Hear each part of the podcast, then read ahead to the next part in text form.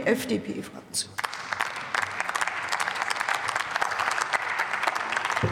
Sehr geehrte Frau Präsidentin, geschätzte Kolleginnen und Kollegen! Mit diesem Gesetzespaket ergreift die Ampel eine weitere Maßnahme, um in Zeiten des Energiekrieges und sehr hoher Inflation das heimische Energieangebot auszuweiten. Das ist von zentraler Bedeutung. Das wollen und müssen wir als verlässlicher Akteur am Strommarkt in der EU tun. Und äh, Sie wissen, meine Damen und Herren, dass wir Freie Demokraten uns in diesem Zusammenhang auch bezüglich der Kernkraftwerke mehr hätten vorstellen können.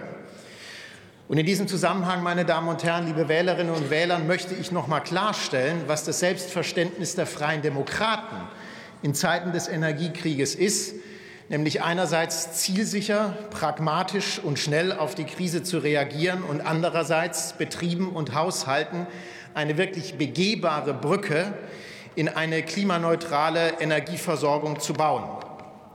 Und das erfordert auch Maßnahmen, die wir in normalen Zeiten so nicht ergriffen hätten. Und in diesem Zusammenhang muss ich insbesondere folgende Anmerkung an den grünen Koalitionspartner richten. Dieses Gesetzespaket umfasst auch, dass Lützerath der Kohle weichen wird. Und ich betone an dieser Stelle leider. Mitglieder ihrer Partei haben in NRW damit um Zustimmung geworben, dass das genau so nicht kommen wird.